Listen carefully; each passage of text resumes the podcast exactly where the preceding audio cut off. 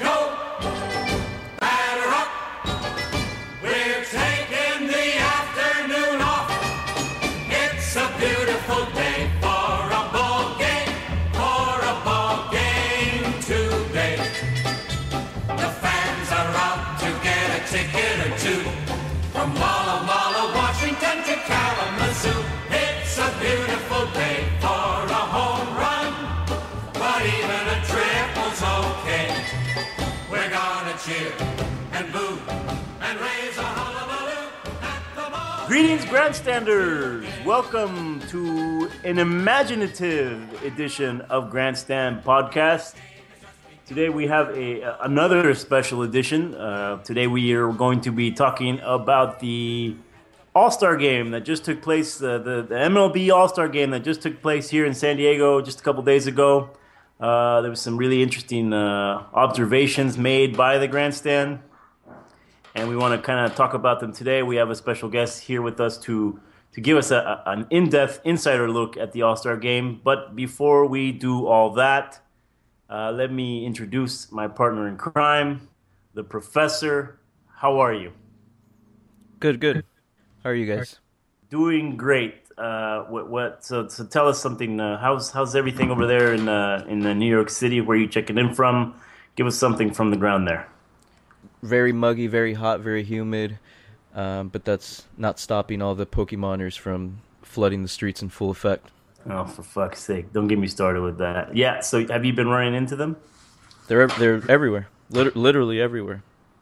Like any place I go into, people are either playing or they're talking about it. I was texting and walking the other day, and some guy stopped me and asked me if I was playing. I'm like, I'm fucking texting somebody, man. It really pissed me off for some reason. So let me introduce our guest, making a return to the grandstand, one of the ushers for those of you who remember the usher episode.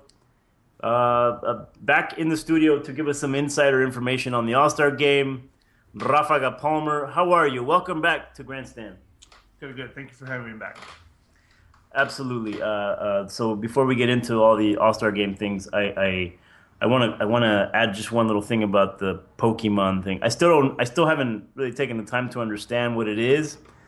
So I just have a quick question before I proceed to be even more indignant as I go out today and run into these people, especially since Comic-Con's happening this week. That's got to be like Pokemon, the World Cup of Pokemon people right there, right? I would think so. But you know, what I've been most shocked by is Pokemon. This game seems to be transcending any type of like subcultural group. Like it's from.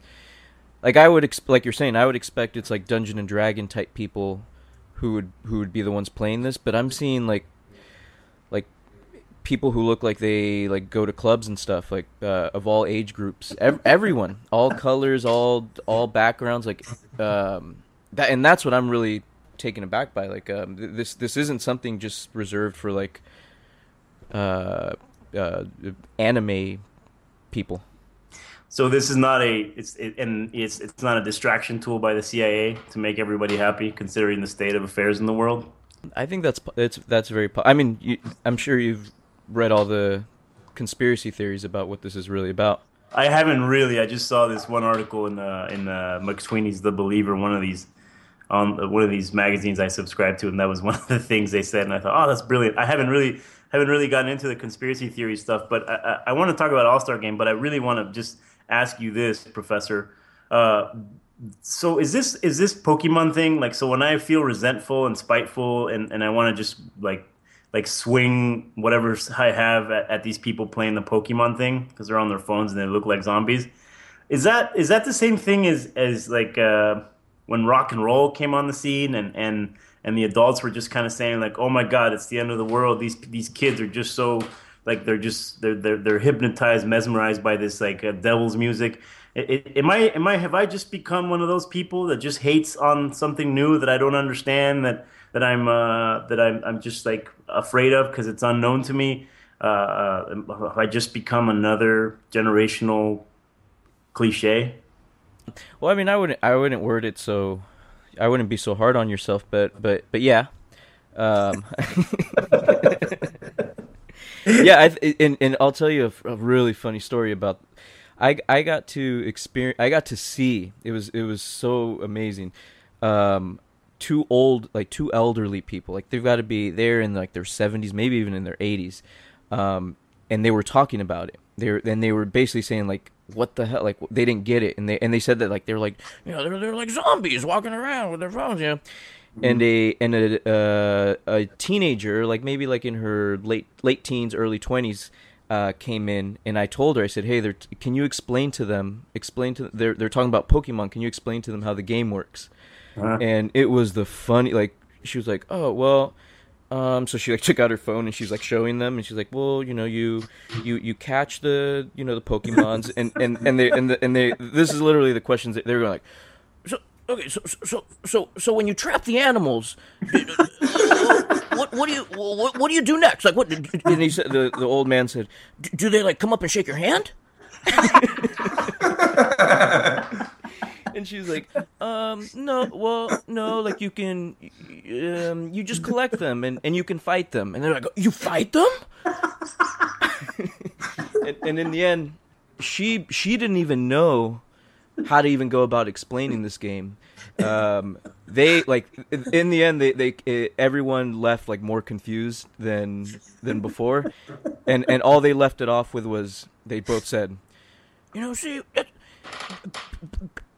these kids, they don't interact with each other anymore. And that's what I keep saying, and that's what I keep repeating, and that's why it gets on my damn nerves. But I don't really know anything about that. I mean, I'm not a sociologist. I don't even understand the breadth and scope of what this means. But yeah, seems like people are interacting with each other even more now.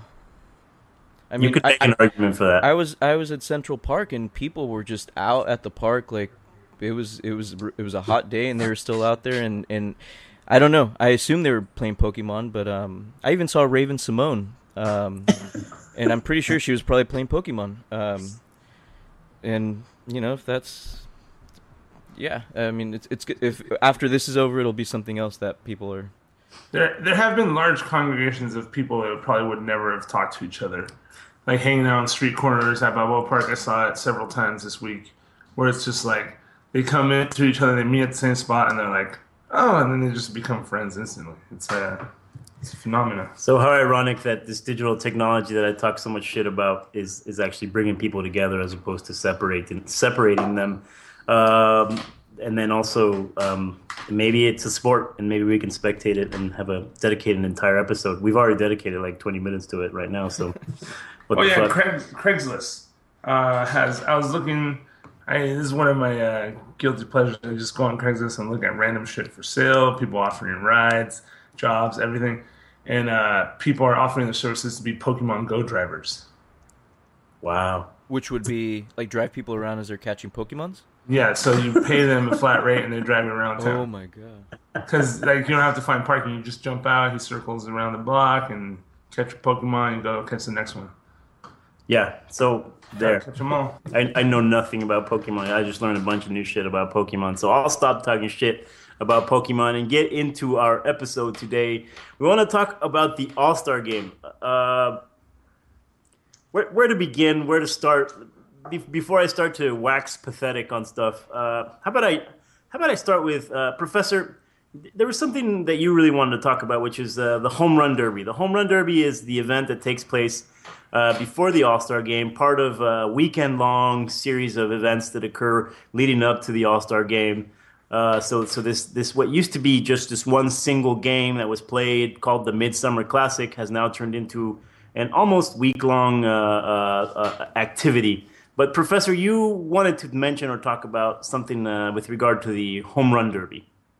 Yeah, so I know, Ralphie, you were at the Home Run Derby, right? Yeah. Did you watch it, Mario? I watched bits and pieces of it. Yeah, so I thought it was funny. I was watching it and it reminded, like, this was the first Home Run Derby I've watched in a while. Like, when I was a kid, I used to like it. I thought it was really cool. And then eventually, like, I just kind of got bored by it. And especially if there's no pod, like the main reason I watched it this year was just to see, I wanted to see like what Petco Park looks like. Like just how it comes off on ESPN, Right. And then and because Will Myers was in it. Right. But dude, what's so funny about it is, like, as I was watching it before Will Myers came on, I remembered, like, oh, that's right, this is boring. Like, this is like it's so. And Bob Costas, I pulled up a quote from Bob Costas where he says, talking about the home run derby, he says, and you know, Bob Costas loves baseball, but he says, anyone who enjoys it is welcome to it, but with very few exceptions, I have always found it mind-numbingly repetitive and boring. Because when you think about it, like, it's like a guy hitting the ball pretty much in the same direction over and over. Right. Like, sometimes it goes over the fence, and sometimes it doesn't. Right. Why has this been the format? This time thing? It's definitely sped it up. I mean, yeah. Because it used to be 10 pitches before, right? Or yeah, something like that. Hitting home runs, like, you, those 10 pitches can turn into like fucking 100 pitches. Yeah, so you get 10 pitches, and you can take a pitch. You can take as many pitches as you want. Right. Yeah. And 10 then, outs, and right. Then the guy pitches. Also, I don't know how long the format has been this way, but you bring in your pitcher. And the Will Myers thing, I think that was such an embarrassing thing for San Diego, the Padres, and everything. It was like we didn't have to get the pity spot, man. That was just embarrassing. He hit fucking 9 home runs. Everybody was cranking like 20 home runs at a time. The guy hit 9. He had his brother pitching to him. That was the problem. He hit him. Yeah. His brother fucking hit him. And he was like pitching fast. He could have fucking. He's pitching fast from half the distance too. Like, not even like from the top of the mound. It's like half the distance. Professor, did you think it was boring? So pretty much after Will Myers, I wasn't really interested in it anymore. But what caught my attention, I hadn't realized before, was, and it's something we kind of talked about in a previous episode about, you know, there's like the event going on the field. But then there is, you know, the impact that the fans have, you know, and I think, Ralph, you can speak to how pumped up the fans were. That's what I want to talk about next, because I've heard it from several different people that it was really fun actually being there present. So, Rafa, you were there. Tell us about it. I agree with that 100%. I caught myself just like kind of looking at the sidelines, watching Dave Ortiz, like, meeting guy, like, just these guys in this group hanging out, you know? They're all sitting there on couches, and they're all bullshitting. I sat next to the Frazier guy's family, and who was the other family? Oh, and God damn it, American League guy.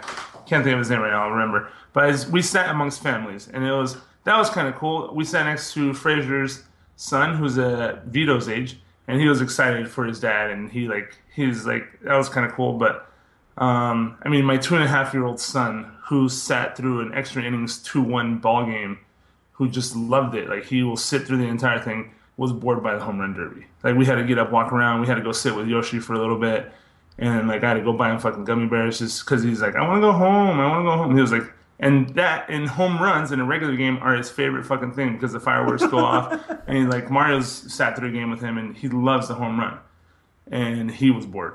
2.5-year-old kid, so.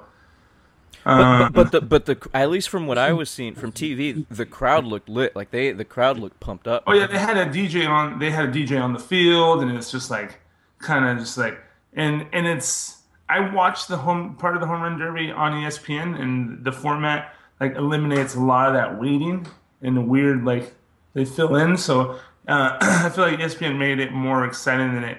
I mean, it was exciting. Don't get me wrong, and maybe because we were sitting. We're sitting like 6 rows from the infield, the first base side, which are the season tickets we have.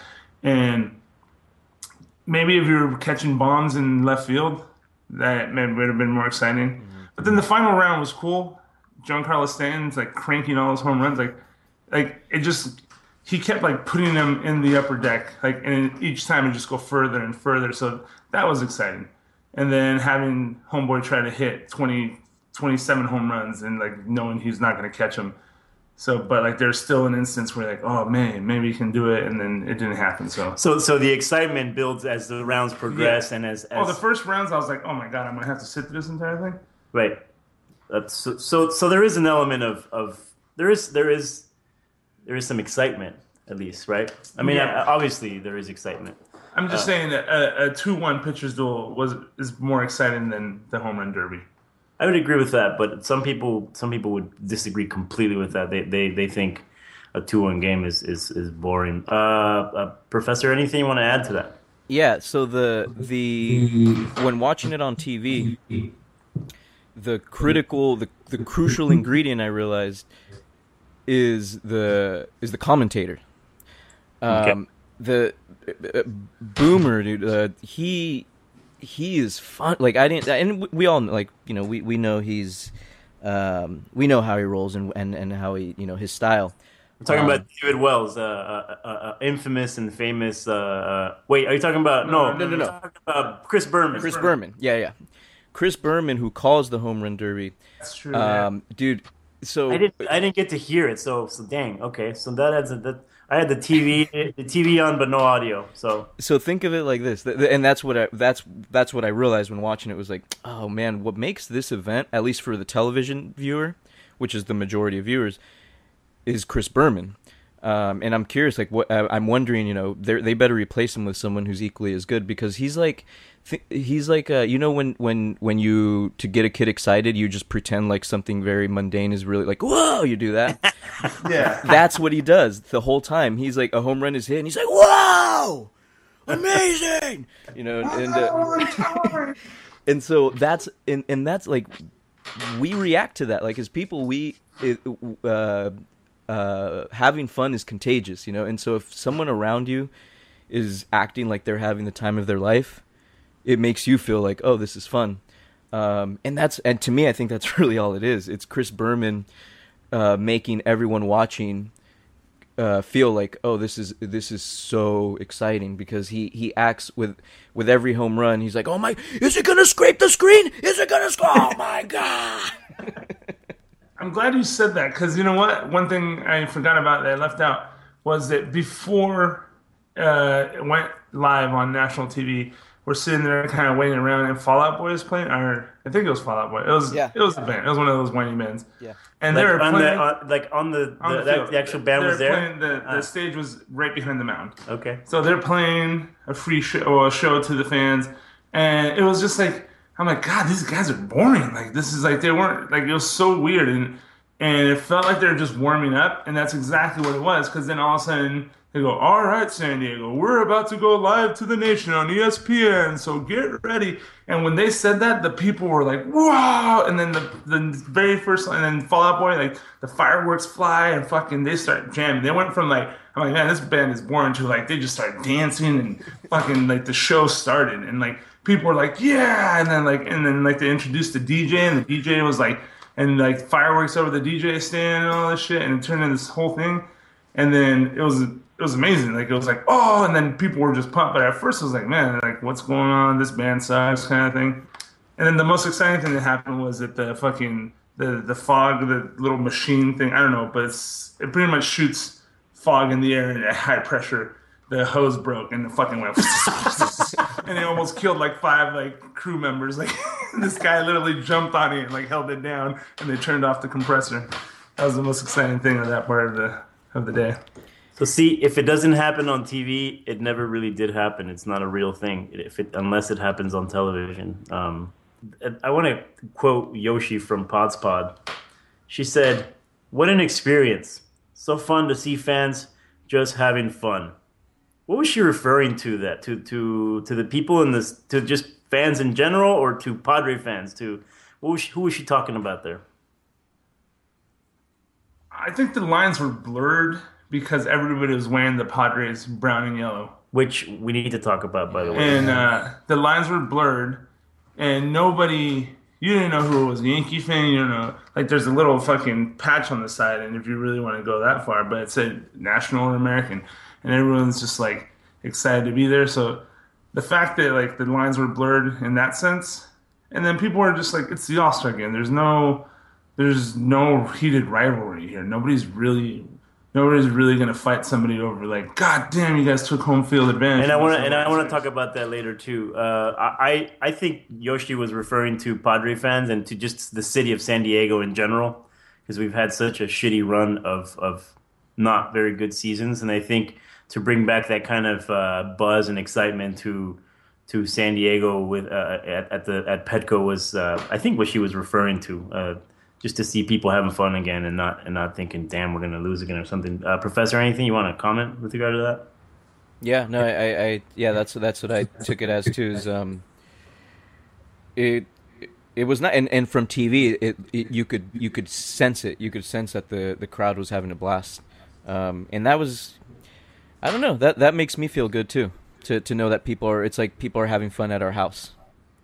Yeah, there was an element of that, right? Yeah, and that's why we tuned in. I mean, I tuned in for the Will Myers thing, but I think the number one reason was because it was in San Diego, and I was actually out of town for the home run derby. I was back for the All-Star game, but I got to see it kind of like you saw it, Professor, kind of in another, removed from actually being there. You know, I can look out my window and see the damn park, so it's kind of surreal to sometimes watch a game on TV and to know that it's happening right behind my back.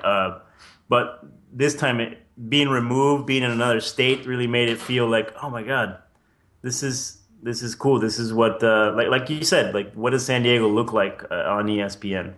I didn't sit by any Padre fans, so I might have a completely different view of this, because everybody that I sat around was their players' families or corporate people. I sat next to the president of UCSD Health Care, and we talked about how it cost his the UCSD Healthcare $400,000 to put up that sign that I was staring at across the outfield. So I dude, that's crazy that you say that, because that is the one that stood out to me, was the UCSD Medical. They did a shot of, I could tell that they strategically made sure to show their banner or whatever. Yeah, no, he was telling me about it, and he was telling me that they're gonna, that where the placement of it and all this stuff, and like. And I'm just like, man, I'm talking to this guy about fucking marketing at a baseball game. Like, that's not what I want to do. Like, $400,000 just to be on national TV. See, we told you we had insider information. Wow. How about those jerseys? Can we talk about those jerseys? Highest selling jersey for an All-Star game in the history of the All-Star game. Yeah, the last city that had the record was San Francisco. 2007, and apparently we shattered that record here in San Diego. I didn't do anything. The people who were consuming shirts in San Diego, because how cool did those brown and gold uniforms look? Those shirts. They looked awesome. It looked so. It not only did the park look beautiful, the blue sky, everything, like it looked really nice. And then on top of that, the uniforms was just. That was just the cherry on top, man. They looked amazing. I agree. Do you think the Padres will finally figure out that they need to go to that brown and gold, or they don't even need to, because people will buy that stuff anyways?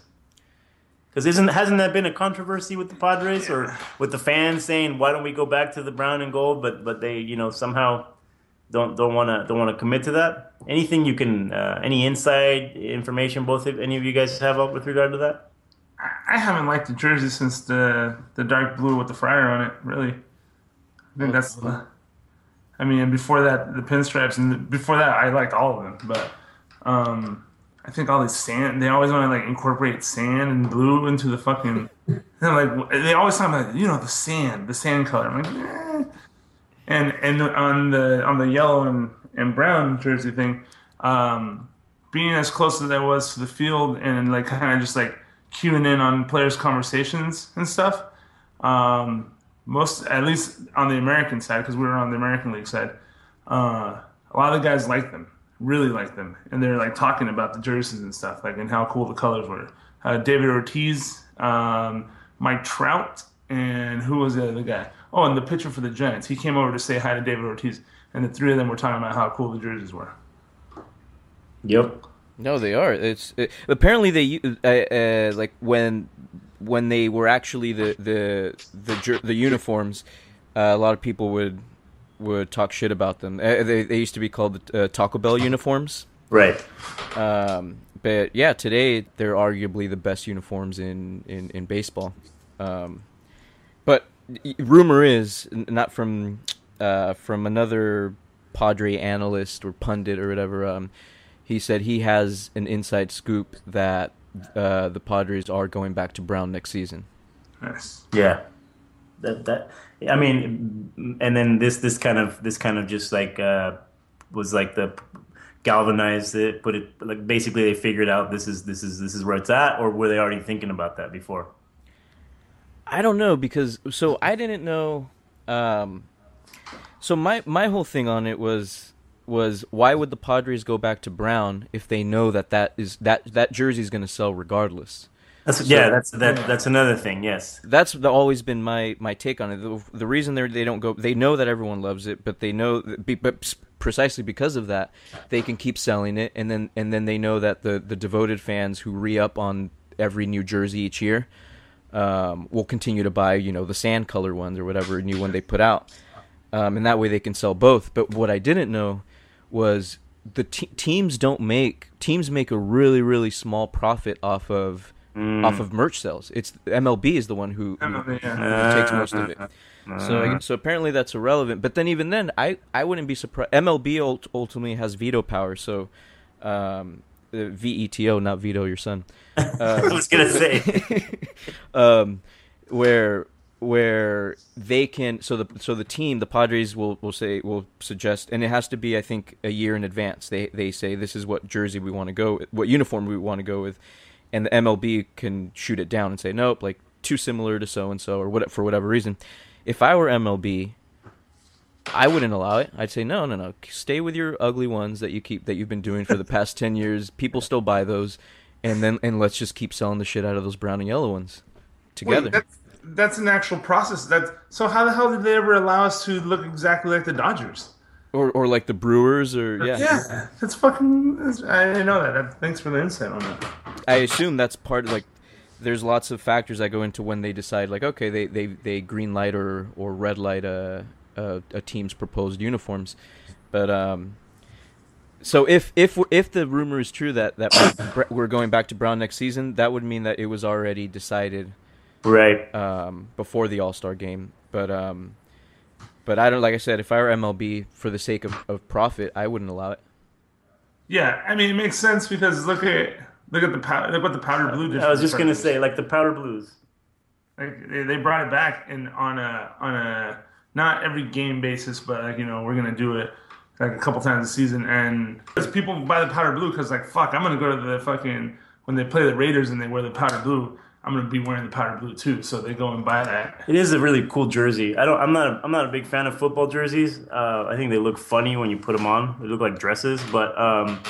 I think the Chargers have one of the coolest uniforms in the NFL. Chris Berman agrees. Yeah, he loves them. And then the other thing is, I'm a big fan of the 1984 Padre jersey, the one with the lowercase letters on the Padres. Oh, I think that's really a beautiful thing. And I'm also a big fan of white tennis shoes, white cleats in baseball. That's why there's something about the A's that I really like their uniform, because They still rock the white sneakers, the white cleats. I think the Astros did that for a little bit in the 80s. I've always been a big fan of white cleats. High socks? I love high socks. You know I'm old school, man. Tight pants, high socks, tight shirt, couple gold chains. Not a big fan of the pajama look. Rafa, you went to something that I think is really interesting that was part of the All-Star festivities, but wasn't related to anything, actual gameplay, wasn't in something that involved baseball playing or baseball per se, but it was baseball players. What did you attend? What did you do? Tell us a little bit about an event you attended. So a little backstory to the event.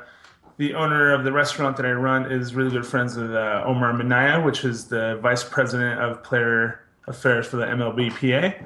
And he, every time he comes to town, he brings in a contingency of retired players to have dinner at the restaurant. So this time we hosted the front office of the MLBPA. So 30 people came in, had dinner, and I was granted access to the MLBPA 50th anniversary player party hosted by Jamie Foxx. And we got players passes because we got it directly from the guy who's throwing the party, you know, so that was cool.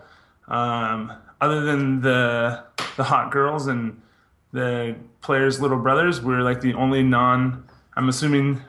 non-baseball related people there. Tommy and I, my roommate. And it was fun because, I mean, we had no business there really. And it was just, I don't know players well enough to know exactly who everybody was, but I, off the top of my head, Rick Henderson, Daryl Strawberry, Giancarlo Stanton was there, Jason John. Who else was there? Let's see. Raleigh Fingers, did I say that already? Just a bunch of just legends. Mike Myers, remember the guy? He had a stint with the Padres. He threw the sidearm guy. He was there. He was wasted. He's a very interesting guy. Who else? Miguel Cabrera was there for a little bit, and it was an amazing thing.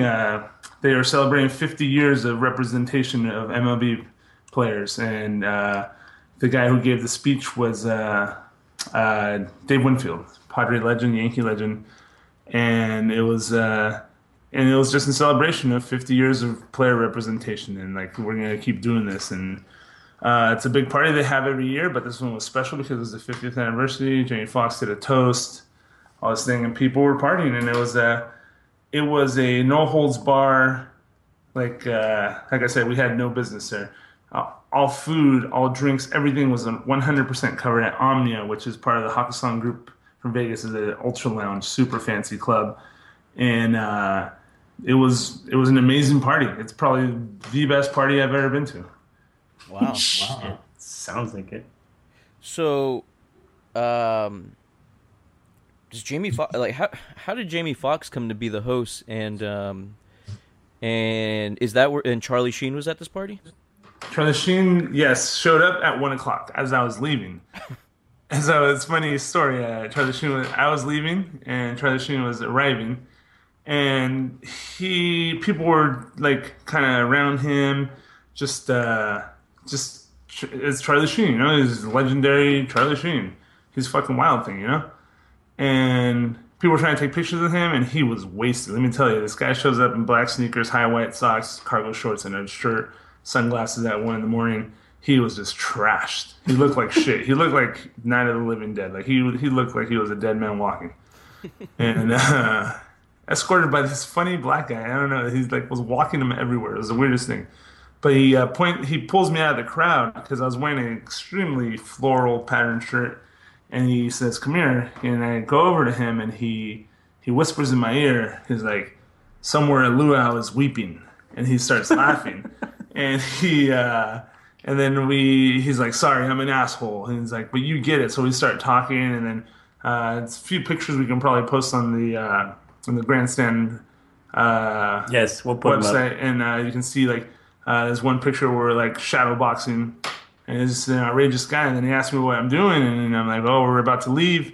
He's like, "Well, come back in." So we went in with Charlie Sheen, but then he was mobbed by everybody, so we broke off from the party and then just kind of hung out. And then I ran into Spence, which is the clubhouse manager for the Padres, and he was hanging out with Jason John. That's how I met Jason John, because I ran into Spence, and he's like, "Oh, come to our table thing," And it was.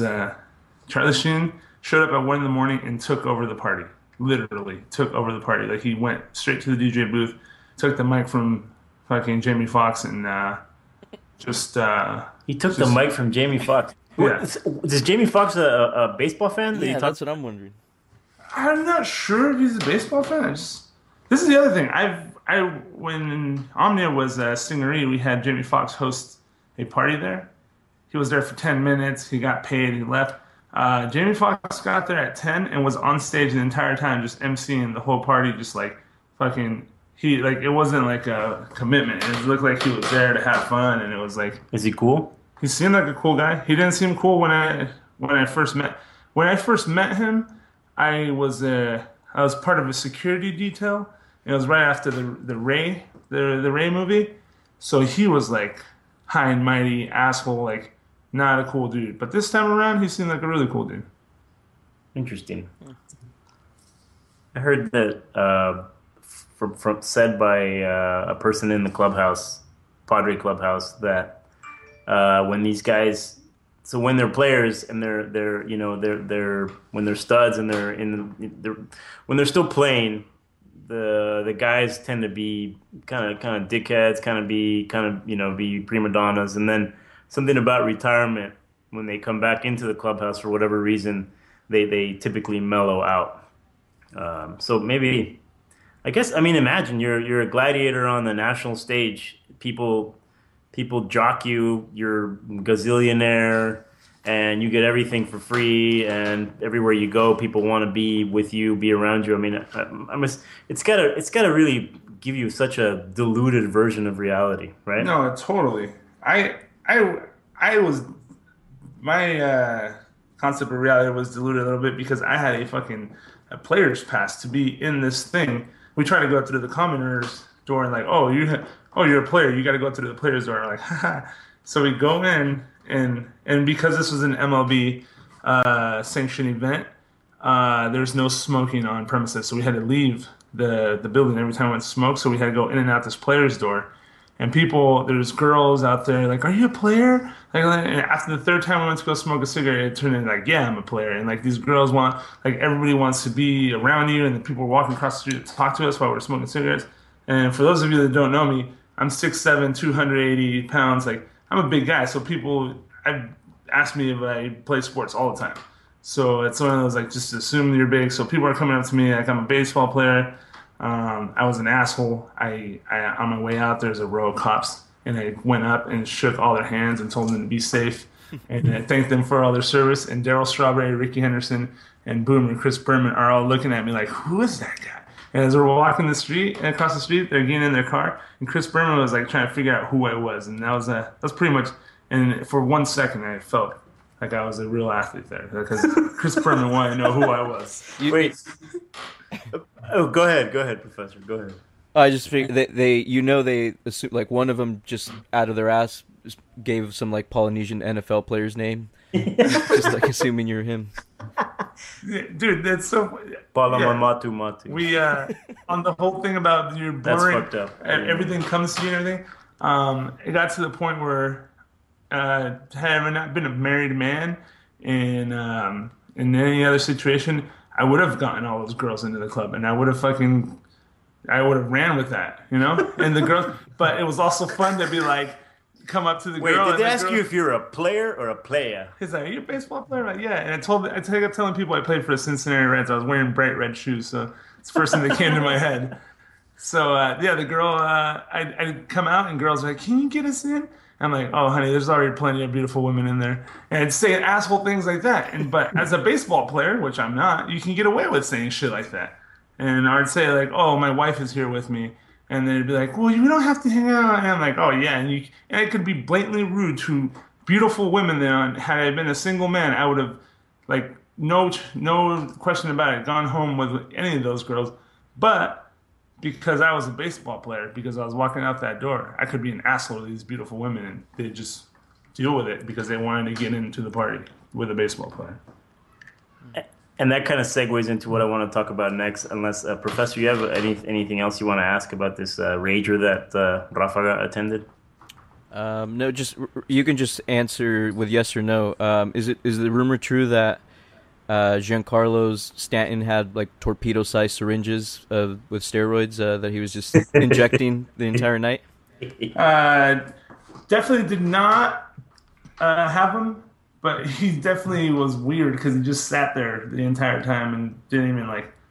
He looked like he was in a trance. That was a weird thing. He's roided to the gills, man. Oh, are you kidding me? And let me tell you the best part of this night. I forgot to mention this part. Tommy and I went to the rooftop I went to go grab a beer. And the dinner had just ended, where they host all the All-Stars, and we somehow accidentally got into this part of the party that wasn't open to the public yet. And Dave Winfield says, "Come on, guys, we're gonna go downstairs and toast." We're like, "All right." So we walked downstairs with Dave Winfield, and literally we just walk up to the stage with him and just sat there and watched this whole toast because he's like, "Come on, guys, let's go." It's like, "All right." That's pretty awesome. What were you going to say? No, I was just saying, and I think, again, it's all because I was dressed nice and I'm big, so everyone just assumed, oh, this guy must be a player or something. Did you have, like, a badge around your neck or something? No. But, oh, that's the other thing. That's how you could differentiate the players from the non-players, because people that were just non-players, they were letting that badge fly, like, ooh, I'm in the players' party thing, you know? And all the players were just low-key, just kind of not wearing their badge, kind of hanging out the back pocket. That's exactly what I wanted to talk about. Kind of hanging out the back pocket like mine was. So, like, it was because we didn't have a badge. We just had the ticket, so I stuck it in my back pocket, and everybody else kind of did the same. But everybody else, and, like, the people that were, if you weren't a player, it's like people came there directly from the home run derby. So it's like there was no dress code that night. So there's, like, people in shorts. Like, were there players in uniforms? There was nobody wearing cleats. A little slippery for cleats.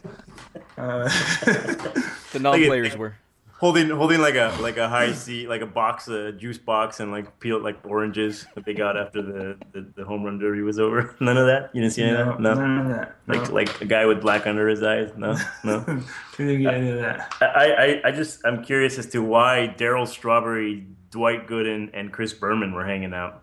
No, Ricky Henderson. Oh, Ricky Henderson. Oh, and so... Wait, Ricky Henderson, Daryl Strawberry, and Chris Berman? Yeah, can you imagine the shit those guys must get into? They're just talking a story, and they're talking about, like, when I was doing my service to my country as a baseball player and thanking the police officers, they were talking about, they're remembering about something when he was on ESPN. Tony Tarasco's name came up. And I didn't catch exactly what's happened, but they were talking about something that happened in the early 90s. Tony Tarasco was being talked about. So Atlanta Braves guy? That's kind of cool. Right, he was an Indian or a Brave? I forget. I think he was at the Indians. He was first baseman for the Indians. So I was supposed to have tickets, but the tickets didn't come through. They got sold to the highest bidder. So. I actually, this is no joke, I put on a seersucker suit because in an effort to make everything great again, not just America, I've decided that from now on, every time I attend a sporting event, I'm going to wear a suit. And that's my way of promoting making everything great again. So I was already dressed up, ready to go, and it didn't go through, didn't happen. I reluctantly watched the first couple innings, waited for Will Myers to ground out the short, and then I decided to walk down to the park to see what was happening. And so I did a little perimeter walk, and you know there was a buzz and electricity in the air. And I want to talk about first about the lanyards. So the tickets. So for all the major sporting events, be it the All-Star Game, the Super Bowl, the whatever event is going on, part of the experience is making you feel, well, you dished out a lot of cash, but there's also this feeling of exclusivity, like you're part of like something very exclusive. So they give you this lanyard with the ticket inside. And then, of course, those lanyards are color-coded in different ways so that when you walk around, it's a very subtle way of saying that guy paid more for that ticket than the next guy next to him. And I just remember walking down there just feeling really spiteful and resentful that as I was walking... This is the third inning, fourth inning. There are people leaving, walking away from the park with their lanyards. And I asked people, I said, "Can I have your ticket? Can I buy your ticket?" I didn't say, "Can I buy your ticket?" And you can have your ticket back if you want to keep it as a memento. Not a single person budged. I don't even know if it's possible for me to get in with that same ticket. But It was really interesting because I proceeded to have a really good time just walking around and walking into the bars and then watching from park in the park. But it's interesting that just that observation of people walking around with their lanyards and feeling VIP and special. Has it become less about the game and more about the total experience, Professor? Of course. And is that why the game doesn't have any more worth and value? And why the old-timers are saying, what the hell? Like, what's the point? It's just the All-Star Game. I feel like growing up as a kid, or did I just get old and that's what happened? But I feel like some of the old-timers, the baseball grandstanders that I talk to, they just kind of have this disdain for the game. Like, it doesn't mean what it used to mean. Has it been ruined by too much commercialism, by the after parties, by the home run derby, by the jerseys? Has that been like added to the total experience, made it really fun, and drawn attention to baseball? But at the same time, it's kind of just completely watered down and cheapened the actual game. No, I think all the stuff that goes on outside of the game is a good thing. In that, I see the All-Star Week as just it's like a break. It's like taking a break to party and celebrate the sport for a week. Because the game itself is I don't think the commercialism or any of that has taken away from it, in that look at any all-star game in any sport. Like the I think the big problem with all-star games is that, you know, sure, there's the home field advantage situation, but any game that you watch where you know the players aren't really trying their hardest, that is what I see as the main issue. With so could we attribute that slowly to players not wanting to get injured and their managers in the middle of a pennant race saying, hey, you better take care of this pitcher. You better not let him throw more than 20 pitches. Can we attribute it solely to that, or is it the commercialism also creeping in and kind of getting it from both ends? What do you think? Yeah, is it solely? I mean, I think it is predominantly from the former.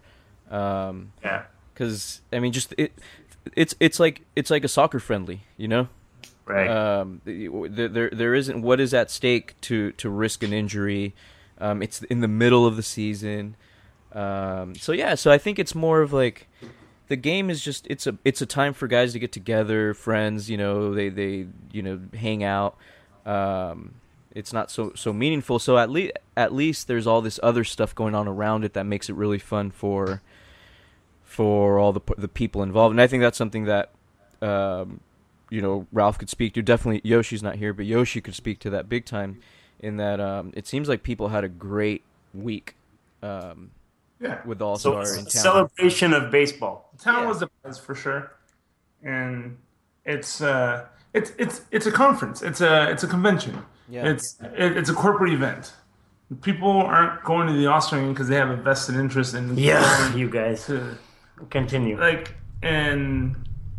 So just like you saw the Super Bowl, you were there for that, and there's a lot of Raider and fucking Buccaneers fans there, but at the same time, what the fuck was Tara Reid doing there hammered? You know, it's just like. It's just, it's not about, especially I think All-Star games and the Super Bowl.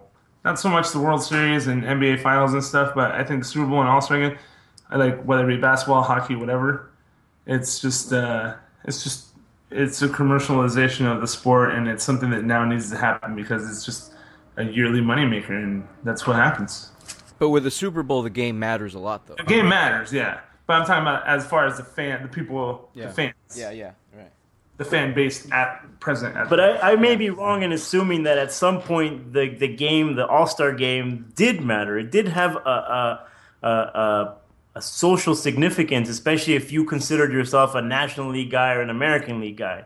Has interplay had something like watering down the rivalry, the effects of guys competing and saying, damn, this is National League ball versus American League ball? I mean, I feel like interleague, I'm a fan of interleague, but at the same time, there was something really special about baseball and the fact that these guys, unless it was the World Series or the All-Star game, these guys never played against each other. It added to the mystique of it. And of course, it's antiquated, it's old-fashioned, I know it's not the thing that's going to help baseball become more popular with the younger crowd. But to tell you the truth, I feel like that contributed to it. And I would like to think that I grew up and that I got to see at least a little bit of that heated, intense rivalry that existed between, you know, even when you sat down and you say, well, who you root for? And people were really, I'm talking about my uncles, the old grandstanders, saying, no, I'm a National League guy. You know, I'm an American League guy. And they would... There was something. It was said with conviction. It wasn't just like, for today I'm picking this side. It was like you're either one or the other, and you had, you know, or maybe I was just a child and I saw it in a different. And that's probably what happened. But what do you think of interleague adding to that? Yeah, definitely. And that's something that's it's interleague, and also the fact that before it wasn't watching other teams. Play wasn't as accessible as it is now. Like now it's a lot easier for anyone, no matter where you live, to watch teams coast to coast. Right. So there's that, and then also interleague play also has been attributed to diluting the meaning from the All-Star game. So yeah, I think that does play a part, and you're right. I do remember as a kid being having so much more National League pride. I mean, shit, dude. Remember like when Tony Gwynn, slid into home during the All-Star game. That was that's one of my favorite experiences ever, like in sports. Mm-hmm. But then so a lot of this comes back to also, I mean, to me the All-Star game is very much like a nostalgic thing. Yes. Because you said it just now. Something about the way I experienced this whole thing as a kid is so different from the way I experience it now. Right. And maybe it's because as you get older, you realize it's not as meaningful as you thought it was as a kid. I don't know. It was one interesting thing was that the home team finally put in a good performance at Petco. That was nice. Anyways. Well, a little quick thing on sides. A little insider info for the grandstanders. According to MLB and my sources, I hosted for dinner on Sunday night. Padres were very ill prepared for the All-Star game. What do you mean? Not enough lockers. They had to go in and build lockers while players are like changing and shit. Guys had boxes stacked on boxes as their locker while they built them lockers. At this dinner that I hosted for the MLBPA, everybody got loose, a lot of wine flowing, and the general consensus was, what the fuck, did the Padres not know the All-Star game was coming here? Was the general consensus as far as from the player operation side, like as far as having things ready for the players. But as far as the city, this has been called a successful, we hosted it a successful All-Star game. Hasn't that been? On the financial side, it was extremely successful. And then just the appearance-wise, isn't that the takeaway? Mm-hmm. Isn't that what the buzz is, that we put on a good show? Absolutely, yeah. That's really interesting, yeah, because that's all you hear about is what a great job San Diego did to host it. So to hear what you're saying, that's really looking behind the curtain. And then did you hear about Majestic? What, that they brought in more jerseys? Yeah, like they were bringing them in. Yeah, they're super. Tell that story, please. It was in the Union Tribune. How they did not anticipate how well the jerseys were going to sell. So when executives from Majestic were just flying into town to go to the game or whatever, to the event, they were stuffing their suitcases with as many jerseys as they could. No way! That's awesome. That would be such a great image. It's like this. Yeah, that's beautiful. One thing that I don't know. I think I'm weird for noticing things like this, but I live in the flight path of Lindbergh Field, and saw a lot of private jets, man. Like a lot. Like they outnumbered commercial, and there's like you could just see the traffic. Like it was kind of like during the Super Bowl when you would drive on the 5 and you look over the tarmac and there's just fucking private jets like stacked up on each other, and that's what it was like. And that was and every time one of those would fly over, I was just thinking about how much money was in that plane at like as far as like what the people are worth that were in those planes and these companies that sent them there, just because hey, you're the CEO of fucking some pharmaceutical company. Hey, if the CEO of this pharmaceutical company is going to the All-Star game, then the CEO of this plastic company's got to go too, because that's what you do when you're rich. In the summer, it's definitely the premier event on a national level in the United States. It definitely is. It's the biggest sports party there is. Not to mention, it's the only sporting event going on at the on that day. Right. It's of relevance. Right. I think that's why they host the ESPYs the day after, because it's one of those days where there's no sports. Yeah, everyone can come. Yeah. All I can imagine with the executives, when I read that, the first thing I thought about was these like these bald-headed white guys with briefcases, like just stuffing them in as they're leaving. They're like bringing more shirts and kind of like shirts sticking out of the suitcase, and then like going through security, and then people just opening the bags to check them, and just fucking brown shirts just flying everywhere, and watching a TSA agent trying to stuff the fucking brown shirts back in. I thought that was the funniest shit. The other thing I wanted to say earlier was. I love seeing the brown uniforms. There was a lot of brown hats everywhere, brown and gold hats, and there was, my favorite was seeing the Dodger fans with the brown and gold, but with a stupid Dodger and blasted on the cap, and I just gave me a chuckle every single time. So much so that I had to take a picture of one guy because he looked so ridiculous wearing his Dodger blue shirt and a brown and gold Padre hat. I thought that was beautiful. That made my day. Eventually, I made it to behind Park at the Park. It was really beautiful to see images of people peering in through Park in the Park behind the stadium, and also through that, you know, that little side end, that side corridor that leads to Stone Brewery and some other bars. You know what I'm talking about, Professor? Yeah. So it was really nice. People were just lined up, just watching the screen and just kind of feeling like you're there, except for this railing, this fence that's separating you and everybody had different feelings about it. I was kind of pissed off that the kids, there was 100 kids on the baseball field playing, and I kept thinking, Jesus Christ, they came to the All-Star game and they're playing baseball.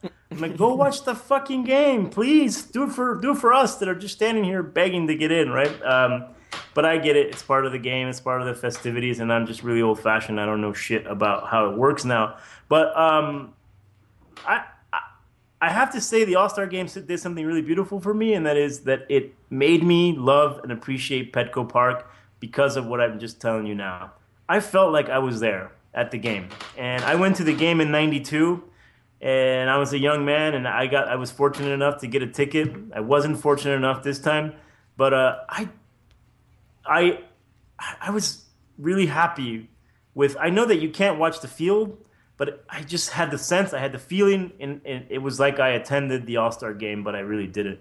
So I have a new love and appreciation for Petco because of that really odd access that it provides to the atmosphere and the feeling of the game. And that's really what I was searching for and looking for. Professor, anything you want to add to that? Rafa? Question. Do people still stand outside Wrigley and watch it?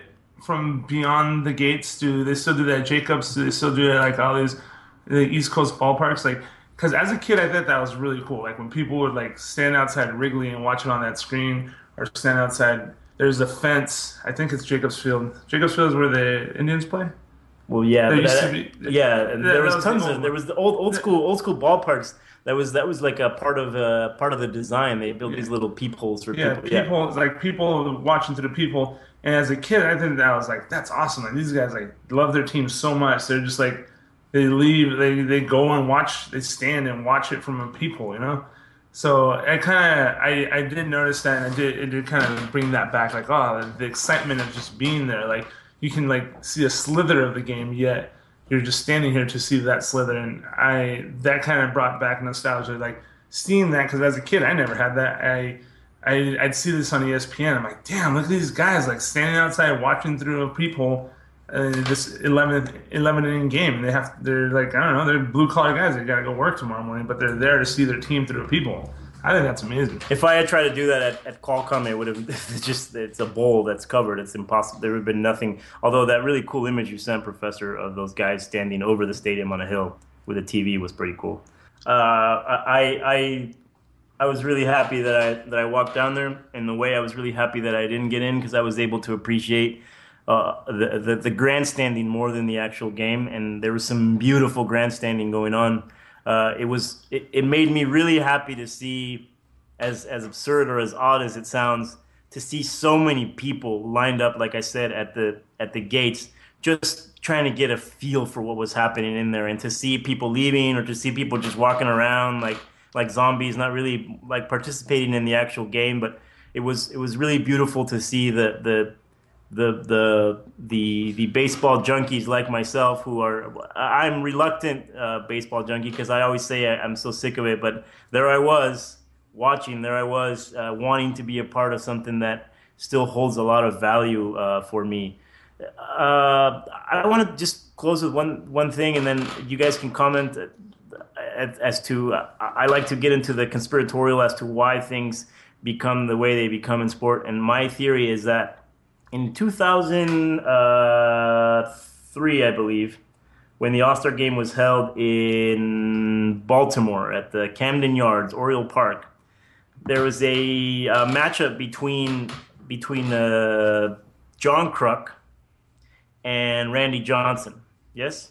Mm-hmm. And the matchup was, he struck him out, I think, but the matchup was memorable because Randy Johnson was this really tall, lanky, gas, heat-throwing pitcher, and John Kruk was this kind of chunky, chubby, funny, lovable, really amazing hitter who I think if he had taken himself, well, actually maybe he did take himself serious. He just was just having fun with it. But John Kruk was a great hitter. He played for the Padres, I think, ended up playing with the Phillies and somebody else. But he had this exchange with Randy Johnson where Randy Johnson throws a fastball that kind of comes close to his head, and it kind of made light of this. It was like this lighthearted breaking of character. It was kind of, it was funny, and it was like breaking the kayfabe. And I think that I've seen, since I've watched All-Star games since then, I've seen more and more of the game turning into this, the game reminds me more of a pickup game and less of a actual game that matters. And I want to attribute that to the singular moment when that started to occur, where people started to go from, where the game started to become less about winning and the pride and more about, you know what, let's just screw this serious thing, let's just have fun with it, which is fine. But at the other hand, the game has suffered in the sense that it's no longer serious, and for people like me who want to see that, it's kind of slowly faded away. And I want to use the something I heard Joe Buck say during the game. There's a play where there's a play at second, and the runner slides in the second, and he's got his foot up or his leg up on the, kind of like trying to break up the play, but obviously not going to hurt the guy because it's an All-Star game and that's not what the intention is. But he kind of puts his foot up on him, and they have this jovial, like, funny exchange where he was trying to slide at him, but he ends up putting his leg on, kicking his leg up on the other guy's leg, and it looks silly, and they get up and they hug, and, oh, how are you? Nice to see you, blah, blah, blah. And then later on, and then Joe Buck says, everybody's friends at the All-Star game. And I thought, that's despicable. That makes me mad. That shouldn't be that. It's a fucking game. Play it like a goddamn game. And, of course, I accept and I understand that it is just a game, and that it's especially the All-Star game, no one wants to get hurt. But then later, I saw an umpire trying to get into the funnies. And I thought, whoa, whoa, whoa. That's where I draw the line, man. Umpire, fucking be serious. You're the symbol of authority. You're the symbol of me having a place to yell and say, God damn it, the guy in blue, that's where I take out my rage. Is it just become so fucking silly, and that's really what's made the game just no longer valuable? That we just, in an effort to break the kayfabe, we ended up with this really silly thing that just doesn't matter anymore? Yes. I that's one of my biggest beefs with baseball right now. My limited access to players like I've had in the last year, I've noticed this just like it's a boys club camaraderie. Like, hey, we're all baseball players. Let's not fight. We're all millionaires. Let's not fight. When Will Myers and Madison Bumgarner got into it a couple months ago. People and the fans were like, come on, guys, it's just a game. And I'm like, no, like, he threw at him and he talked shit when he struck him out. Like, it's not just a game. Like, yeah, they should fight. Like, and just like this whole camaraderie, like, one of, like, guys, like, show up to first base, and it's like the whole, like, I don't know what the hell they're talking about. How's your mom? Like, how's your wife? Like, hey, man, how was your stay in KC? I don't know what the hell they're talking about, but they're all friends now. And then when somebody gets in a fight, and it's just like, it's oh my God, like, what a bad role model. It's like, no, this is what, it's a competition. You're trying to be the best. You're going out to be the world champion. And it's just, I don't know. I think it's, the camaraderie has gotten too much. I mean, everyone's friends, everyone's nice except Derek Norris. I think Derek Norris is the last asshole in baseball. And as much as I don't like the guy, I got to salute him for that. You know, he doesn't like people, and he's there to win. And even though he's not doing a very good job at it, and maybe he's not trying hard enough, he goes on out there. You shouldn't smile on a baseball field unless you won. Is what I'm saying. Is ultimately what I'm trying to get at. Professor, you're more sensible. I mean, yeah. When it comes to the All-Star Game, don't go into it thinking you're going to watch a competition, but rather it's more of a performance. Yeah. Yeah. There's really all that is to left to say about that. Which not coincidentally, the following day the ESPYs were hosted by John Cena. Really? That's right. That's You Can't See Me guy? Yeah, and he had the opening monologue was basically saying, as much as you guys want to shit on wrestling, let's not. He did this whole thing on professional sports are not that much different. Whoa. You know what? And I thought about this, and this whole, especially the home run derby, was more WWE-like than it was baseball-like. I think all of sports are becoming, and politics are becoming more WWE-like. Right. You got 3 more hours to talk about this? By the way, stay tuned. Next Sunday we release the last and final episode of Season 2 with regard to non-mainstream sports. Of course, this was a special edition, All-Star Game edition, but we will have Dan Porras on the show talking about the ultimate in of all sports, the most mainstream of all sports, politics. We'll be talking about that next week. So make sure you tune in for that. Anything else you want to add? I think the John Cena comment kind of gets at the heart of what we've kind of discussed a little bit today. Anything you want to add to that, Professor? I think I'll just say this to end it. I felt really proud to be a San Diegan watching the festivities from the East Coast. Awesome. And I mean, what can we say? It's a beautiful game, and I think it's evident from the fact that that I bitch and complain so much about baseball, but there I am. It's like this girl that I just can't break up with, you know, and she just keeps coming back, and she keeps saying, luring me in with something. And I don't know if this relationship will ever end, but I know that for as long as as long as I'm in the grandstand, I will continue to say I long for the glory days when America was great and baseball was the national pastime and all that bullshit. So, anyways, read into it whatever you want. Rafa, anything else? I want to just add one thing to what you just said. I went to the home run derby with a Yankee fan, born and raised in the Bronx, has only been in California for 2.5 months. And he was appalled by the fact that people told him to sit down, by the fact that when he snapped on a lady, that people thought it was oh my God, he was just what is wrong with San Diego? He was appalled by the fact that somebody asked the usher to come tell him to calm down. He's he didn't get it. He was so mad that ushers even tell you to sit down. I'll say this. Maybe Yankee games were a certain way at one point. Because today, they're shit, man. They're just as sanitized. Yeah.